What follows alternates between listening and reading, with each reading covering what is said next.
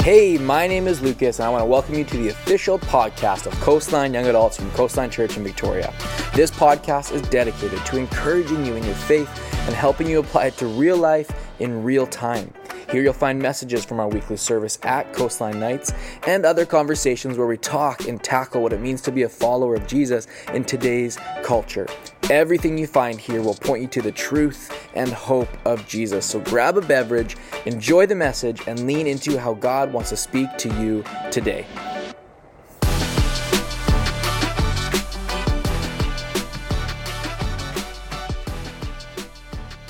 Hey, welcome everyone. Hey, if you're new, my name is Lukas. I just want to again say hello and welcome. It is my heart, my joy to be speaking tonight, but not alone. And as popular request, the infamous, the one and only, Trina is here, friends. Trina is here. Yeah, I haven't been able to attend the six in a long time, but I'm so happy to be here and yeah, to get to share our story and talk about love. Uh, I know it's something that we all think about a lot and often. You guys are, a lot of you probably in that season of life right now where, yeah, you're thinking about relationships. And so we're excited to get to share our story. Guys, we have been married for almost 12 years, which is so crazy. Just, just a dozen, no big deal. Like, I don't think we Just live a- old enough to have been married for 12 years, right? Well, That my your hairline. cue to say, no, you Yeah. guys look great. You know, the first two weeks of this series were designed to help us understand a little bit about um, kind of the, the, the place we find ourselves in. Forced love was this concept that, like, in so many areas of our life, in culture, even at church sometimes, I made, I made that joke last week. Love is kind of this thing that we're forced to figure out. Like, find a soulmate. Oh, you've been, you've been dating for two weeks? Wow, when are you getting married? When are you gonna have kids? Like, it's this thing that's like pushed, and in every rom com and in every song, it's like love, love, love. And, and I wanted us just to take a deep breath, t- kind of take a step back and ask ourselves, what is God actually calling us? And, uh, excuse me, where is He calling us to? And how can we find security in our singleness? And how do we really enjoy relationship with Jesus before we start forcing relationships around us? So, week one was all about finding wholeness, finding healing, reminding ourselves of that desire that we have for love. It is innate, it comes from the Lord, and it, it is only properly filled by the Creator. He designed you and then he wants to fill you. Really is truly how it is, just like Calista was sharing. And then last week we kind of hit all these different kind of the seven deadly dating uh, sins, if you will, or habits. And really that was just a, a really intense title for just here's some things to look out for, right? And so I really felt, and as I was building this sermon series out, because next week we're going to take a departure. We're going to talk a little bit about our relationship with things and materials. But I really felt like our story truly encompassed a lot of the, what we talked about in those first two weeks. And so some things are, are thematically very similar, but I just felt like, I don't know if we'd ever actually shared our story and all the, the wonderful things about it and all of the not so wonderful things about it. And- Not just a pretty story. Like there's No. a lot of setbacks. Th- There really is. Um, and I think for us, recognizing that, you know, you dream about this fairy tale, right? This hope you have for your relationship. And, and you, you, you want to really plan it out, don't you? Uh, like you want to have this, this person by this date. I want to be 23. I want to get married because not too young and not too old. And that'll have us, give us some time to do our thing. And then we want to have X amount of kids by this. And you kind of start to plan it out. We, we plan our relationships like a game of MASH. You remember the game MASH? Anyone? If you're a Gen Z in here, you're like, what? I just, I'm just on my phone all the time. No, I'm teasing you. I'm totally teasing you. They probably I'm- it's a have a joke. MASH app Relax. But us boomers, when we were at restaurants with our with our folks, instead of running to the phone or checking Instagram or anything like that, we would play MASH. You'd sit beside your brother or your cousin or your best friend. Hands up if you know the game MASH. You know what I'm talking about? we go. Okay, we're not that old. We're actually gonna play a little game of MASH. And I, this is what you would do. You would sit down with your folks, with your brother, whoever it is. I would always play with my sister, whatever it was, and you play a little game of MASH, you know? So this is my game. So obviously awesome. You'd can't pick your spouse, you'd write down a few crushes, obviously Trina. I had like Brad Pitt. Whoa, hey. Lots of celebrities, but I think he did probably make one of my MASH lists at one point. Come on, Brad Pitt. we I'm not even upset. Brad Pitt, come on. Um, and, and you'd write down two things, two people, two whatever, and then your other buddy would pick, Robbie, give me another spouse. That's a test. You should have said Trina. I'm already married. Well, I'm I going to write say, Kel, that's your spouse.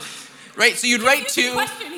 This is getting out of hand. You'd write two, and then someone else would, would say one, but because I'm already married and we don't want to get into that sermon. The, the chicken scratch that is up there. That is your writing. This is like the hardest part of our marriage is deciphering his actual writing and communication. You're not wrong. you. You're not wrong. Kids, we have three. I need some more. I need some more numbers. How many kids do you think we should have? Eight. Thank you so much. In Jesus' name, holy smokes. Eight. Anything else? Can't say holy smokes. Eleven. Wow. You have eleven. You okay? Take it high. Job. We're gonna go obviously pastor because I am one. Let's do that. I'm so sorry. You know, professional. You'd always write something wrestler. Obviously, I had a sweet name. I don't remember what it was. I need another job out here. Come on, hit me, somebody. What? Doctor, that's good. Okay, a job I could actually do. Come on, somebody. Anything else? Hey, in MASH you can be What? anything. Mark, an architect? A architect. A job I could actually do. I think you think very highly of me. I'm gonna just write DJ. I like that. Let's go with DJ. Thank you, Carly. That actually, you He's asked this. actually a great DJ. You should asked the that as a staff. It's a spiritual gift of mine. You're welcome. our- Okay, pets, dog. I'm gonna write dog. I want a llama. That'd be fun. Anything else? Thank you. How do you even two O's? I don't know. Raccoon. Money. I remember as a kid. I'm talking about? You see what I have to deal with here? As a kid, I remember you'd write down your whole full salary in a year, and you'd be like, "Man, I just want 40k. If I could just get that, let's go." Inflation. Anyone else? You know what I'm saying? Okay, yeah, let's write like I don't know. This that'd be amazing. And then they think like, come on, and then you'd always go. Five dollars. Exactly. There was always the brother or sister who'd be like, minus seven dollars. Yeah, have fun with that. that. Where are we gonna live, Treens? Well, we're gonna obviously go to the greatest city in the world, Victoria. Mm-hmm, come Let's on. go Arizona because I just love it. I love the desert. Disneyland. And another Let's live in place. Disneyland. What? Swear, if I have to go to Tofino and live there, sweet in Jesus' name. And then we'd go like this, right? And someone say, stop when you're ready. Okay, and you go one, two, three, four, five, six, seven. This is what you would do. This is what you did. You flipped over the kids' menu and you played this game. And you go one, two, three, four, five, six. Sorry, trains. One, two, three, four, five, six. Not a dog. No. One, two, three, four, five. One, two, three, four, five. One, two, three, four, five, six. Not a pro wrestler. Oh, one, two, three, four, five, six, seven. I don't know if I'm even doing this right anymore. One, two, three, four, five, six. Sorry, love. We, we got some work to do. One, two, three, four, five, six. One, two, three, four, five, Better six, seven. Oh my goodness, this is getting close with the other trainer. Oh, I, oh yeah! One, two, three, four, five, six, seven. Awesome. Thank you so much. I'm making negative seven dollars a year. One, two, three, four, five, six, seven. Yes, let's go. That actually makes sense, DJs, right? One, two, three, four, five, six, seven. Eleven. Holy. On minus seven. One, two, three, four. Oh, wait a minute. Am I living in Tofino? So, okay. You get the picture. This is the worst life ever. But um, this is kind of how we do it, don't we? Yeah. Where we start picturing, like, oh, I, I just want this thing at this time. And you really do begin to plan your life. I want to live in, we're going to be, okay, I'm live in an apartment. That's fine with 11 kids. And you, you begin to kind of sort out your life. And obviously, friends, we're playing a game. We're having fun here. But there is something about trying to plan and figure it all out at once. And the truth is, the reality of, of most of our relationships, and if you ask you married couples or people who are dating, it's not so simple. You don't really plan it out that way. It doesn't. Can we get rid of this? I'm not living in Tofino. It's not happening. Can you, Sarah? Thanks, thanks, thanks a lot. But the goal, the truth is, it's not how our story turned out, and it's definitely not how I hope our story turns out. Thank God that's not how our story turned out. No, but we obviously, yeah, we went through, you know, a dating journey that included a breakup and um, lots of lots of pain that went alongside with that. And um, I'm so thankful for the story that God has given us. I'm so thankful that we have the opportunity to share it with you guys because it's not cookie cutter, it's not streamlined, Yeah. but it is full of God's grace. Like we are here married and beside each other and sharing with you all tonight because of God's grace. Like that is it. Like we made so many mistakes. And so I think it's important for you guys, who several of you are probably in relationships or not married, um, to be able to see your pastors and your leaders and people that you look up to and to know that they didn't have it all figured out and they made mistakes Right. and yet here we are. Like our story is a story of two broken people and a broken relationship that God was able to restore and redeem by His grace, by His goodness, by His greater plan and purpose for us. Yeah. And I would not trade our story for a thing. And my greatest hope for you guys tonight is that you would have hope. Right. Like you would have hope in a God who sees you, who knows your story beginning to end, and He Yeah. sees you in the meantime moment that you might find yourselves in right now. And He has good plans for you and good people to bring alongside to do this journey of life with. And He is a God of hope. Like you can hope in Him. You don't have to just be, you know, discouraged or lonely or sit in those feelings because they are real feelings and we have felt them. But God is good and He has hope right. for you. And so I want you to be encouraged by, by our story tonight. Yeah. Um, so, yeah, we're going to jump into our story. Lukas is going to share um, a little bit of, you know, the early of us meeting and getting to know each other. And there's three things that we would really say early on in your relationship that you should kind of be looking for, good expectations that you can have when you're um, considering a potential relationship. And so those three things would be attraction, awkwardness, and friendship. We hit all of those for sure. when it comes to awkwardness, definitely, and we'll get to that in a moment. Me and Trina met at the incredible resort of Nanoose Bay Camp. Have you ever been there? And um, we met there, egg water and all. And uh, I remember, like yesterday, um, I was looking for, for a friend, and, and this guy always found his way to the front of canteen. He might be here tonight, and, and he always found his way to the front. I was looking for Gav, and I couldn't find him. And I came around the corner, and there was my friend Gavin sitting at a picnic table with four girls around the picnic table, and just him. And he had done what every smart guy does: put all of their canteen on his mom's tab. Sick move, Gav. Uh, we were, you know, 15 years old, and he's trying to flex all, his, you know, what he can do there, and he's looking for a banquet date. And I remember seeing Trina. She was sitting there and we, we chatted a little bit. And then later that week, um, I took Trina's, one of her closest friends, to the banquet. And I didn't know this, but we were going to sit with her friends, ended up being Trina. And there I was sitting uh, with her best friend, looking right across at Trina. And Trina Awkward. went with Gavin, and, and there was two of you actually. Gavin got two girls to go to the banquet that year, which was a big so player he move. would say that he got us to go to the banquet with right. him, but we we were the older girls and we decided to take him. That's not the story he tells. That's that all I'm saying. all That's not the story Gavin tells. He was not that smooth. Gavin, if you're in this room, I'm sorry. Guy's a legend. no, I'm just teasing. Honestly, it was all friends. They all went to PCS. It was it was fun, and and and we were all there as friends. And but I remember that moment. I really do and Trina was wearing a white dress, had a flower in her hair. We talked, we chatted. I was drawn to her. I was, uh, her, I remember her laugh. I remember her brown eyes in that moment. Like it, it really was special. And in the in hindsight, I wasn't a very good date. I really wasn't. But this was the moment that me and Trina met, and I know I just wanted to continue talking to her from that point because I was attracted to Trina. Yes, and then, you know, the moment where I remember seeing Lukas, he was on the swing set at Nanoose Bay Camp. It was actually the year before. He probably was. I wasn't like 11, he actually relax. might have been 13 years old. So, like. I have a young face. A child. so, all that to say, it wasn't necessarily this, like, oh my goodness, who's that guy over there? Like, he was this kid on the swings. It was sweet, it was innocent, and his curly hair was like flowing, flowing in the breeze. in the wind. but you know, there was this, I remember the moment, um, and something happened in my heart where I just, there was an attraction there, and I couldn't explain it, I couldn't describe it. It wasn't something that I was like, oh my goodness, like I need to go talk to this boy. Um, but it was this intangible connection that I felt to him. Um, and so I would say that, you know, early on in your relationship, don't just pay attention to the physical attraction that you might be feeling right. for anyone that you're meeting. Um, that you know that's a real thing for sure but there are more subtle things going on in your right. heart that might be signals for you to pursue something with someone yeah. um, and it might be a sign for you to you know what get rid of the list for a second your mash list or whatever the dream guy that you thought or dream girl that you thought um, and pay attention to what's going on in your yeah. heart because attraction really is this intangible thing that we sometimes can't describe or define. Yeah. Um, but that might be God like signaling you to pay attention to this person.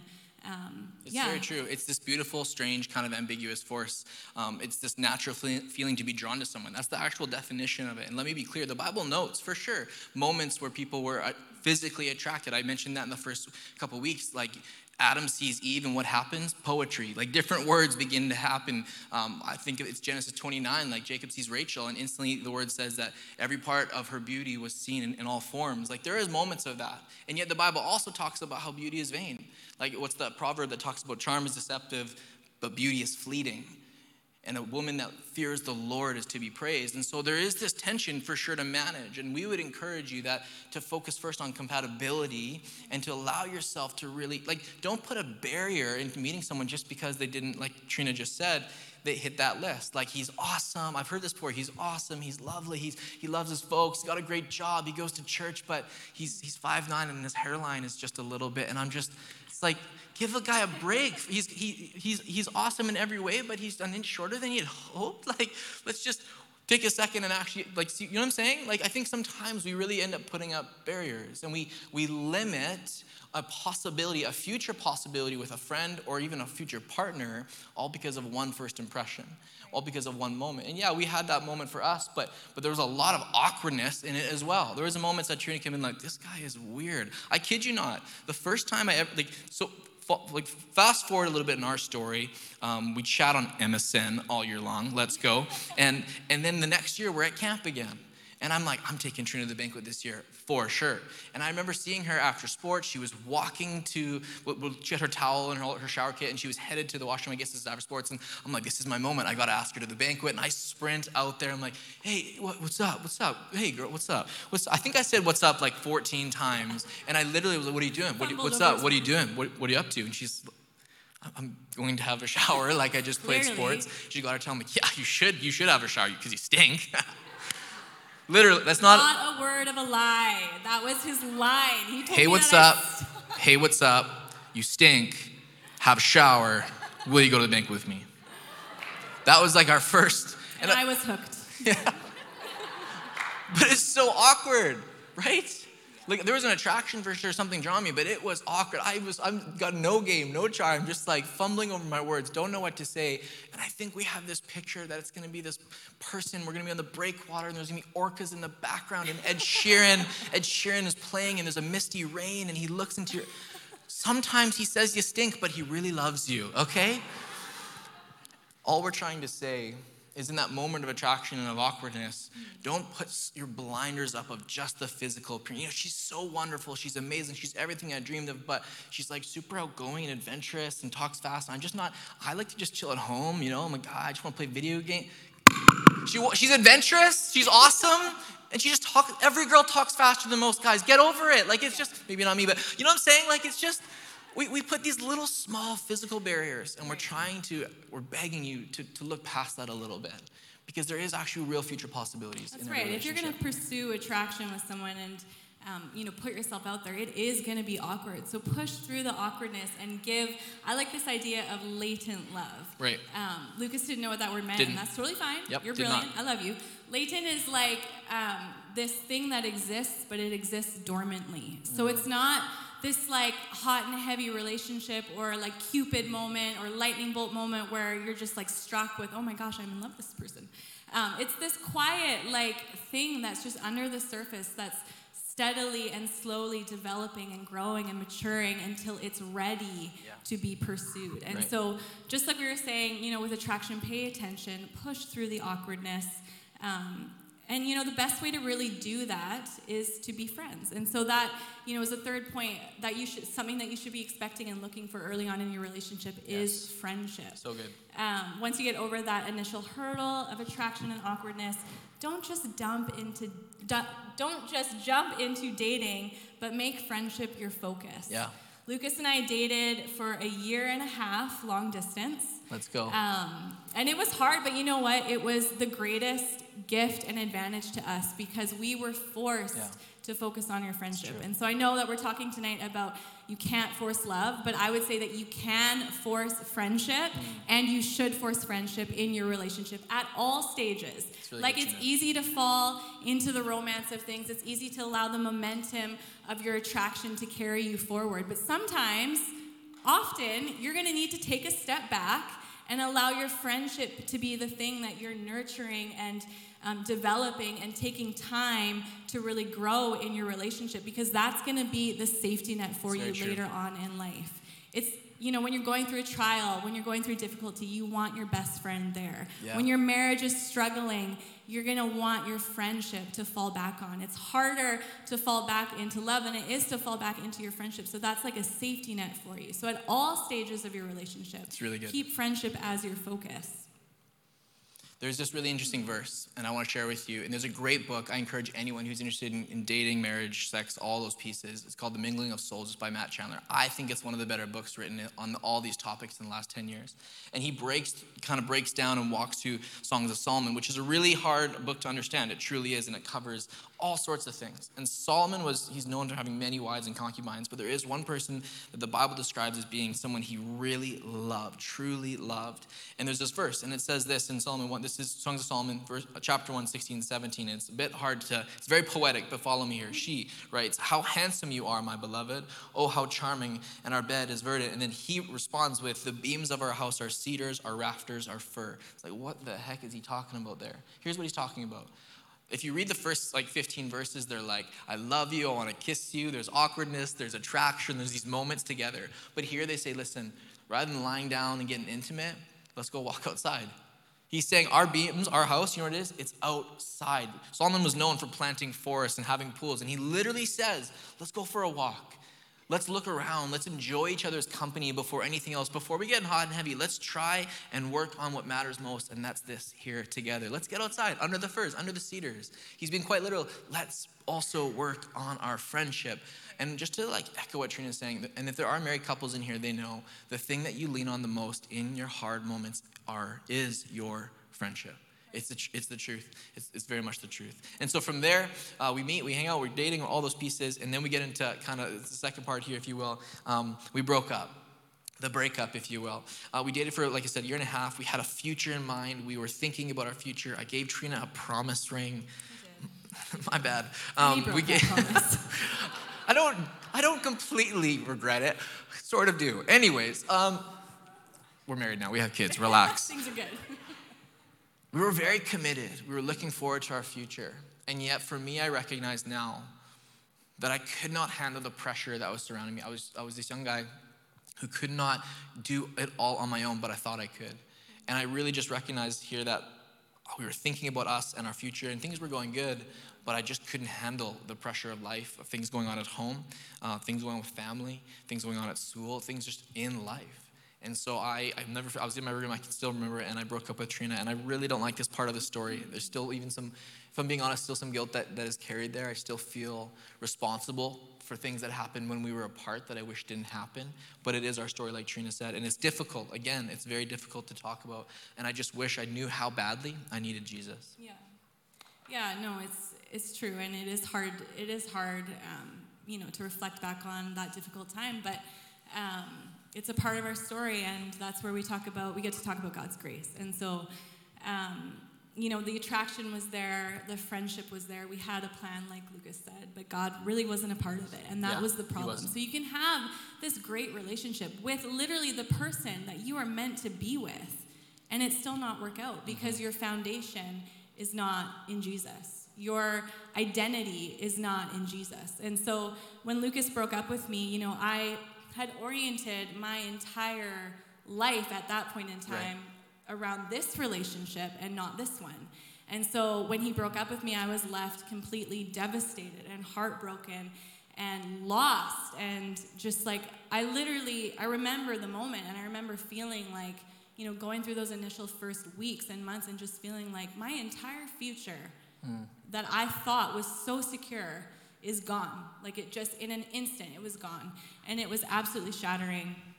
Um, and the hardest thing that we that I had ever walked through at that point in time. Um, and so, you know, as we were talking about this and reflecting on it, we realized like there are three main traps that I would say you need to be careful of in every relationship. Um, and that would be idolatry, identity, and intimacy. Um, and these were three things that I would say were, you know, really contributed to the heartache that we both experienced in our breakup. Um, we're not going to talk about intimacy tonight because that's a whole other conversation. Um, it's something that we want to unpack well. Um, it's also not inherently bad in, in, a lot of ways. Yeah, it's not inherently unlike the other bad. Ones, and, and so um, it needs more time say, and attention. Yeah, and I will say, like, we were not, we made mistakes here. And so if you're in this room and you're struggling or you've, you know that there's been some sin or some mistake there, that, um, I just want you to know, like, again, like God's grace is so good and yes. it's so real yes. and he has redeemed that part of our life and that story, that part of the story. Um, but to get back to, you know, idolatry and identity, um, you know, Lukas, like our relationship meant everything to me. It was, it was like the thing that, the only thing I feel like I had going for me at the time. Um, and so that's, you know, a really dangerous place to find yourself in because you're not meant to be secure in another person. You're meant to be secure in yourself, in your relationship with God. Um, and so what can happen is when I, idolatry, when you begin to idolize something and wrap, you know, all of your emotions and dreams and thoughts and choices into it, it Yeah. becomes, it actually becomes to shape your identity and your security and your sense of value and Yeah. worth and who you are. And so that's what happened in our relationship. Yeah. Um, and it, yeah, it was really, it was really, really hard for me. And idolatry really leads to identity, and we recognize that. And I think this is why, too, like, friends, if you go to your Bibles and you read the Ten Commandments, you're going to see the one at the very top, Exodus 20, verse 3, and it says, You shall have no other gods before me. And there's this, there's this important piece to understand that God was, I think, shares this for a few reasons. One, because he knew the Israelite story was a lot of this. Like if you really, if you read the entire story of the Israelites from start to finish, you see that they're in constant rebellion and constantly looking for God, a God, something like they want to put it first. They always are there, and and I think God shares it with it first so that we would know. Even for us, even I think our sin day and age right now is idolatry. It's not just I want money; it's that money becomes our God. It's that sex becomes our God. There's a great book on this, Counterfeit Gods by Timothy Keller. Another one called Gods at War by Kyle Idleman that basically is saying all sin really comes down to this piece. And this is something that is first for, for good measure, for good reason, because God knows it's this constant tension we face. You know, we love the, you know, the story of when, when the teacher asked Jesus, what's the greatest commandment? And he, of course, shares, love your Lord God with all your heart, soul, strength, and mind. We've heard this before, and then love your neighbor as yourself in Matthew. But if you read Mark's version, this is what Jesus actually says. This is Mark chapter 12, verse 28. What if the teachers of the law came and heard them debating? Noticing that Jesus had given them a good answer, he asked them, Of all the commandments, which is the most important? And this is the response that Mark writes. The most important one, answered Jesus, is this Hear, O Israel, Jewish leaders, people at this time who would have known the Ten Commandments, right? The Lord our God, the Lord is the one Lord. Meaning, do not forget who comes first. Because who comes first actually dictates this. Then he says, Love the Lord your God with all your heart, with all of your soul, with all of your mind, with all your strength. The second is this to love your neighbor as yourself. Meaning, when God is first, when God is priority, when he is placed number one above every single thing else, that adoration and love becomes a lot easier to love your Lord God with all that. And it becomes a natural flow when he, the priorities of order in your life are set with God number one, with your love going to Him first. Then it's much easier to love Him and then love others. And I just think we forget this sometimes. We, we miss this piece of how important it is and how relationships really can become idols and can really shape your identity. Yeah. So obviously, you know, we we um, experienced, like I said, a lot of heartache because we Yeah. got that wrong. Um, but as much as that was difficult to walk through, um, I would not replace it for anything. Like I would not. Take I might. That, I might. Again, you might feel a little bad. But and you know, we had to talk talk that through a lot when we got back together. That I had to continually remind Lukas because he just felt so guilty. But I had to continually remind him, like Lukas, like I am so I am in such a better place because I now have a relationship with Jesus. Mm. Like I knew what it was like now to feel secure in my relationship with God, and I needed that. I needed to go through this time of um, heartache and desperation and loneliness because it forced me to run to Jesus. And so I'm so thankful that God used that season to prepare us for our future marriage. And, you know, all that's to say that, like, even though we were the person that we were going to end up with, us breaking up was not punishment because we didn't do mm-hmm. our relationship at first with God a part of it, but it was preparation. It was mm-hmm. preparation good. to teach us how to make God first, like Lukas is saying, and protect us from falling into these traps of, you know, idolizing even your marriage. Like it's God should always be the number one, right? Your first love, your number one priority. Um, and so I'm thankful that we walked through that difficult season and Yeah. that we were able to find ourselves in a place of security Yeah. with God so that we could now be together with Him at the center. Yeah. And so we want to give you kind of four thoughts, and we're, we're beginning to, to, to land the plane. Four, four things to focus on in your meantime. If you find yourself in a breakup, if you find yourself single, single and looking, whatever it may be, if you find yourself single and really desiring a relationship, by the way, there's nothing wrong with that. Think it's important to share. Maybe you're in a relationship right now. Whatever it may be, when in your meantime, even just preparation for that future relationship, we want to give you kind of four thoughts uh, on this. First is just it's just to focus on your first love, and really what we're getting at here is the same words that Jesus speaks. I believe it's over the church of Ephesus in Revelation that you've forgotten your first love. He's saying, "Come back to me." Meaning, friends, your identity has to be rooted in this. And I know it kind of feels like we're hitting the same thing. Idolatry and, insecurity and identity in these two pieces, but we cannot, cannot minimize how important this is. Yeah. We really can't. I know for me, this was this was my spot because after we broke up, I was really insecure. I was a young guy who, who had a lot going from, for him, but just completely insecure, no solid foundation in my faith, desperate for to look good, to look whatever, and perform whatever it is. And, and friends, you should know who you are, even if you don't have someone beside you. Mm-hmm. I think a lot of us, are defined by our relationships. And we're just, again, we're trying to make sure you hear this that your identity has to be found in Jesus. I'm so thankful for that song you guys sang tonight that I am a child of God. I've been adopted into the family of, of, of our Heavenly Father, that I'm not rooted in my mistakes or my accomplishments, but in Christ. And I think for me, I just, again, after recommitting my life to Jesus in a small group, many of you know that story, I just found myself needing to fight that insecurity and work on that confidence in the Lord. And can I just, can I be really blunt right now to the men in the house? If you want to find a confidence, if you want to find your, your manhood, if you will, in God, you won't find it. I'm not, I'm not trying to jab anyone I'm going to say but you're not going to find it just, just like constant listening to Joe Rogan, okay? Can we just be honest here for a second? I'm not hating. I'm not hating. Please hear me. I want to be very clear, but I want to speak to this for a moment. Because I think, I said this last week, and I think it was a, a real, I think it was real heaviness on some guy's heart. And I, I felt really heavy for the men in this room. And I'm super concerned that out of our insecurity, we will run to anyone who is the loudest, to the Andrew Tates, to the Jordan Petersons. And again, can I be honest? I'm not trying to jab any secular. This isn't the pastor hating on 12 year olds' rules of life. Please don't hear that. What I'm trying to share with you is that if you can't figure it out yourself, then how can someone else do it? I'm trying to share with you that your identity has to be rooted in the designer and the creator of the universe. It starts with God. Yeah. And you can run anywhere and listen to anything, but it's not going to truly fix what's going on in here. This was week one of this series. And my heart breaks for the young men who are just so insecure right now and, and, and desperate for any little bit of confidence. It's not going to happen just through this or that. Those are all these are things that maybe can contribute some of those things, not all of those things. That's another talk. But but this but truly where it has to come from is the spirit of God. Are you hearing my heart tonight? I really hope you're hearing my heart tonight. I'm not trying to, to bash anything or anyone. Insecurity or even false confidence, it grows in isolation.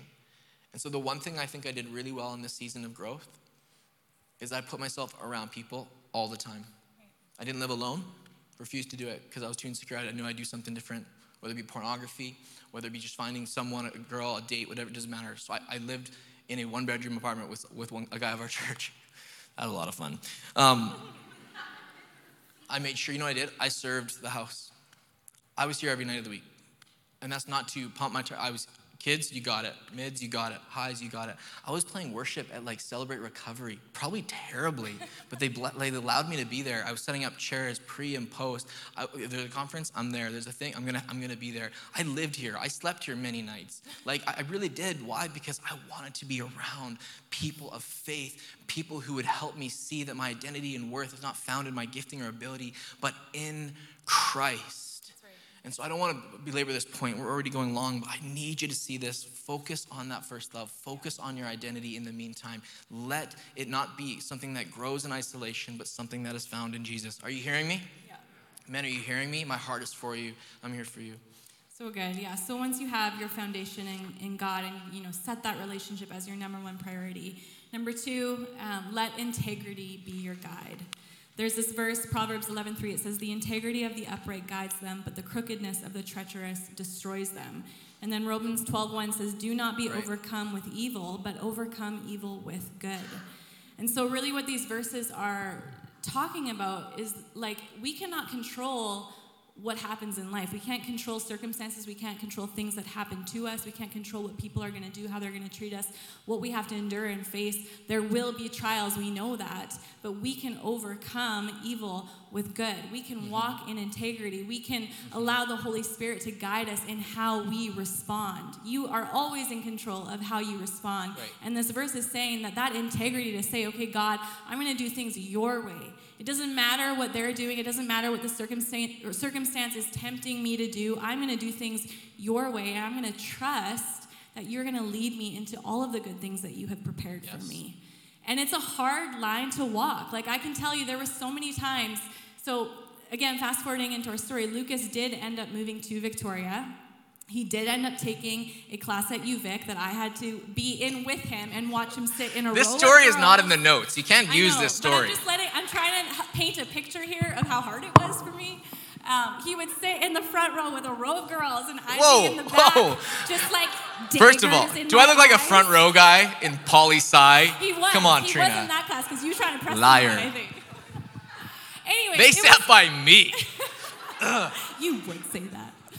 It was hard, and there were so many, like, so many circumstances where I felt justified in my anger, in my bitterness, where I wanted to send a nasty message or I wanted to gossip at him behind his back. Like, so many circumstances where I really felt like the victim, and he just looked like he was living the dream, like, no care in the world, and it was super hard for me. But I, thank God, I Yeah. just Jesus was my everything at that point in my life. And I just felt this resolve to not go there to be the person that he was calling me to be and to allow that integrity that character that moral like guide to just yeah be my my chosen response in every situation.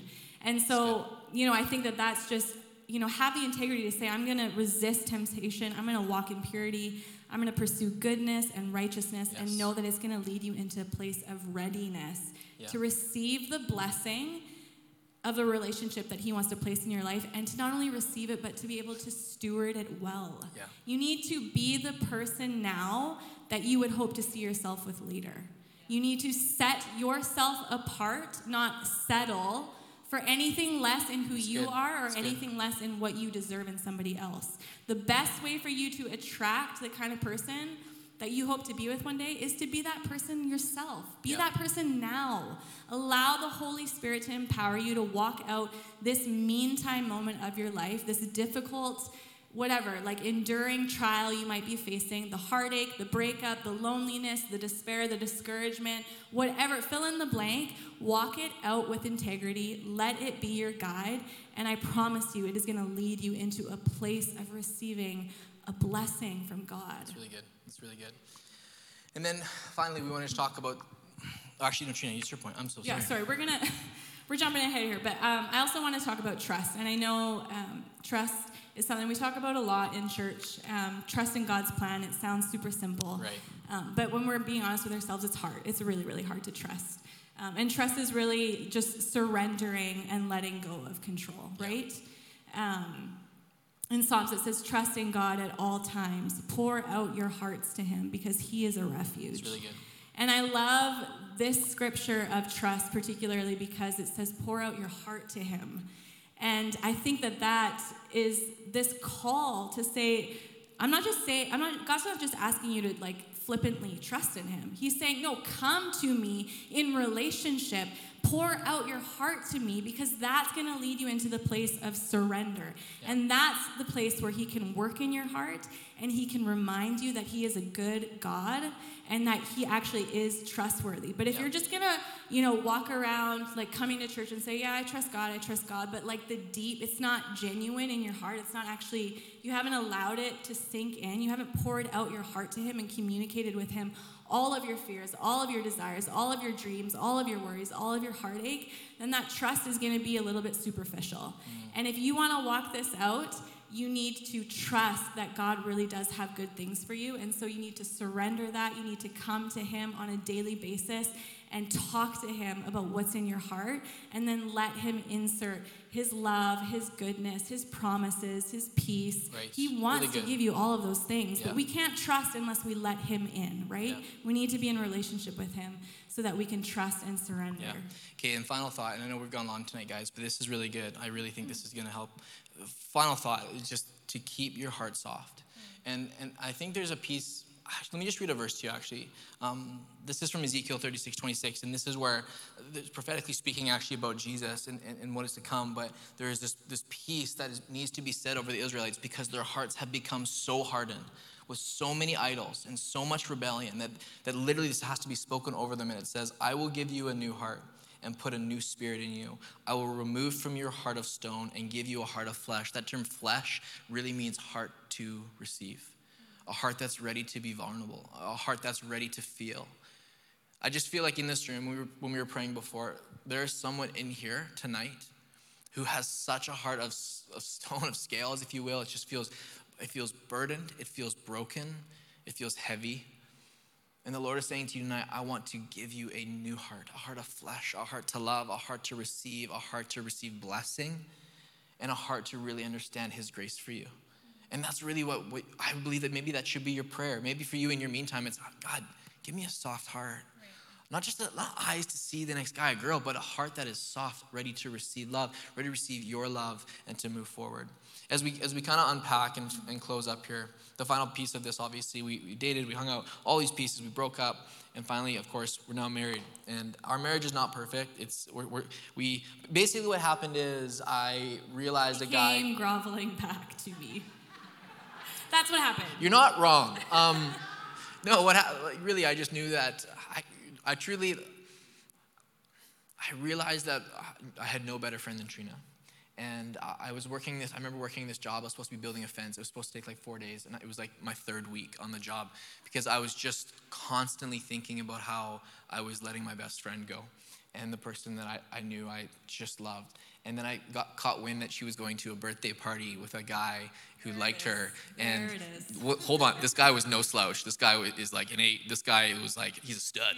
I was like, whoa, I gotta. So I remember texting Trina and realizing in that text this was this was it. Like, what if I, I can't break her heart again, and, and praying and just coming to the Lord and understanding this was it. And then we we got London Fogs from the Mocha House. Let's go, because that's what cool kids did 14 years ago. And uh, 11 months later, we were married, which is pretty awesome. And our marriage isn't perfect. We know that. Like, we, we, we, we, we, it's, it's not the end goal. And i think that's really key. You were saying that before. It's not this like final destination. Marriage is not the i made it winning moving on. That's it. We're winning and we're killing it. That's not actually how it is. It's so much more than that obviously. Yeah i mean we like i'm thankful for our marriage. It's a gift. It's a blessing. But marriage is work um, the work continues. And so when you find that person and you find yourself in a married, in a, in a beautiful marriage, hopefully with God at the center of it, it is going to continue to be work. And it is this environment, um, this relationship, this environment where we get to experience God's love and we get to be refined to be more like Jesus, to show that mm-hmm. love to somebody else in such a sacrificial way, in such a selfless way. Um, and so I, yeah, like we we get in fights, we get in arguments every single day. Um, well, but it's I mean, just, you know, he's teaching me to be more like Jesus. Give me patience. Our, our, our, biggest fight, maybe ever, was like three weeks in, and it was the most ridiculous thing ever. And this is the truth. I, I'll never forget, we we're grocery shopping together, and I just naturally, like any human does, went to grab chocolate milk. And Trina was like, not getting that. I'm like, okay, yes we are, you know. And she's like, why would we get chocolate milk? And like we have Nesquik at home, and we stood in aisle seven at Thrifty's on Broadmead, and I don't say we were shouting, but we were like. It got heated. It, it the, got heated. Yeah, it was not. We were on a budget. We were young and married. Like you don't need to have. Nesquik is not the same. We've been through this. like It's not the same, but you don't need it. It's not the same, right? Come on, Island Farms like Avalon. Let's go. Know. Where's Zach good. when I need him? It's not the same. It's good. not the same. It's not the same. It's not at all. But that's how silly it was. We're like three weeks into our wedding day, and we're literally screaming about if we can buy chocolate milk or not. And now, 12 years in, we're much more wise with yeah. you know the battles that we pick. Yeah. But yeah, no, all that to say, like we do have obviously very real issues in our marriage that we work through and we talk through, and we, we actually don't buy chocolate milk ever. Just real side note. Triggering. So. Friends, marriage is not like mash. Okay. It's not this like, we're to have this and that, and we're to figure it out, and we're to do this thing. It's not just about your fairy tale coming true. It's not what it's about. It's, not, it's, it's actually about choosing someone every day and understanding that love is so much greater than just a feeling. And it's everything Trina just mentioned, it's this, this constant refining. I'm reminded too that just because we're married, it doesn't mean we won't feel void or frustration. Because again, this doesn't complete, right? Jerry Maguire, not right. It's not that. It's not two halves becoming whole, Spice Girls, I'm sorry. It's not just that. It's actually when two whole people in Jesus come together. That's the, that's the beauty of marriage. Marriage is really this beautiful place to showcase the gospel. At the end of the day, this is all about God. It's all about Jesus. And I would just say there's a beautiful verse. I think it's 1 John 4 where he talks about God is, is not seen by everyone, but if we choose to lay down our lives and love one another, then our love is made complete in him. Meaning that, like, this, our marriage, what you guys see, like, take what you will from this sermon tonight. And we do hope you get some tips, some thoughts, some encouragement. But we know that the greatest sermon we'll ever preach really is just the way we live our marriage sacrificing, serving, humbly coming beneath one another, not trying to score points in any way, shape, or form, but actually trying to outserve one another. That marriage is a demonstration of the love of God, not the destination we hope to receive. Did you hear that tonight? That really matters. Because I don't want you to think that once you get there, it's just done and you've received it and it's over. It's a demonstration of the love of Jesus, the grace of God, not the destination, the place to be just because. Um, there's a lot of words for love in the Greek language, and if you've read C.S. Lewis's Four Loves, you know all about them, agape, eros, all these pieces. But there's a lot of beautiful words in the Hebrew language too. Dode actually is this word of love. It means the mingling of souls, which is really beautiful. There's another word that's ahava, and it means this like fierce love. It means it's this it's till death do us part love. Or I love this. One commentator wrote, "It's the love that says I'm not going anywhere." And if there's anything I wish for you and pray for you and hope for you is that you would, yeah, find a partner where that is the case. But remember that, that I'm not going anywhere type of love first comes from the Lord. And that is the beautiful part. It's His love that said, I choose you, I'm dying for you, I'm to go to the cross for you. Represent that in your marriage every single day. And that's our heart. That is our hope. We really do hope that, believe that. And if we could, we're just going to pray over you guys in a moment. But I just want to speak just prophetically for one moment, if I may. And we are closing right now. I just want to pray and believe that I don't know how old that statistic is. We were trying to look it up, but we continue to see it's like 50% of marriages end in divorce. And I just want to believe and put a stake in the ground and say right now that that will not be our marriages, your marriages, the relationships here. The relationships for the next generation will be the type of love that Ahava, the Hebrew saying, I'm always going to be there.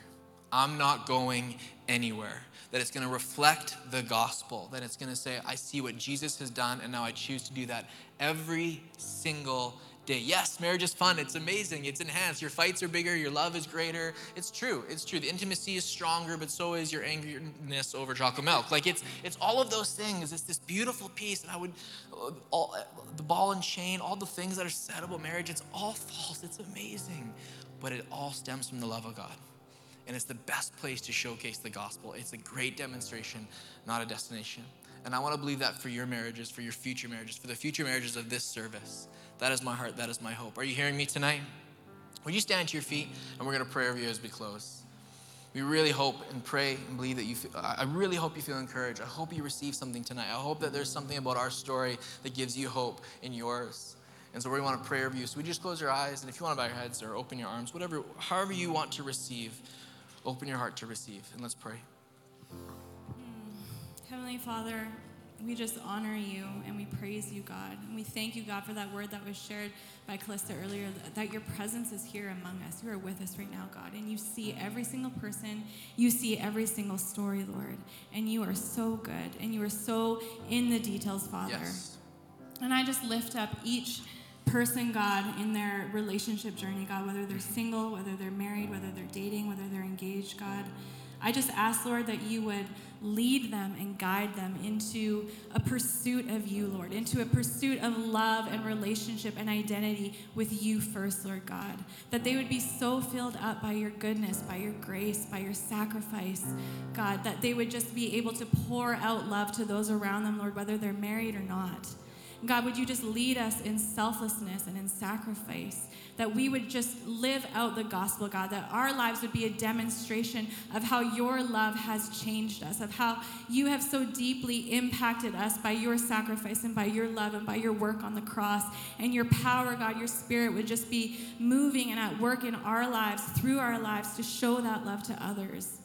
I pray, God, that there would be marriages in this room that would honor you, that would glorify you, that would go the distance, God. I pray that you would protect the marriages that are um, represented here, Lord. You see them and you know them all. I believe, God, that you just want to place marriage again in society as this thing, God, that is beautiful and holy and set apart and just like we like we talked about a demonstration of your love and your gospel and so i pray that you would just anoint the marriages and bless the marriages god and and um, stir up, God, just a motivation and a desire and a conviction, God, and just such an effort, Lord, on our part to, to do the work, God, to stay faithful, Lord, to be committed, to want to live sacrificially and selflessly towards those that we're in partnership, partnership with, God.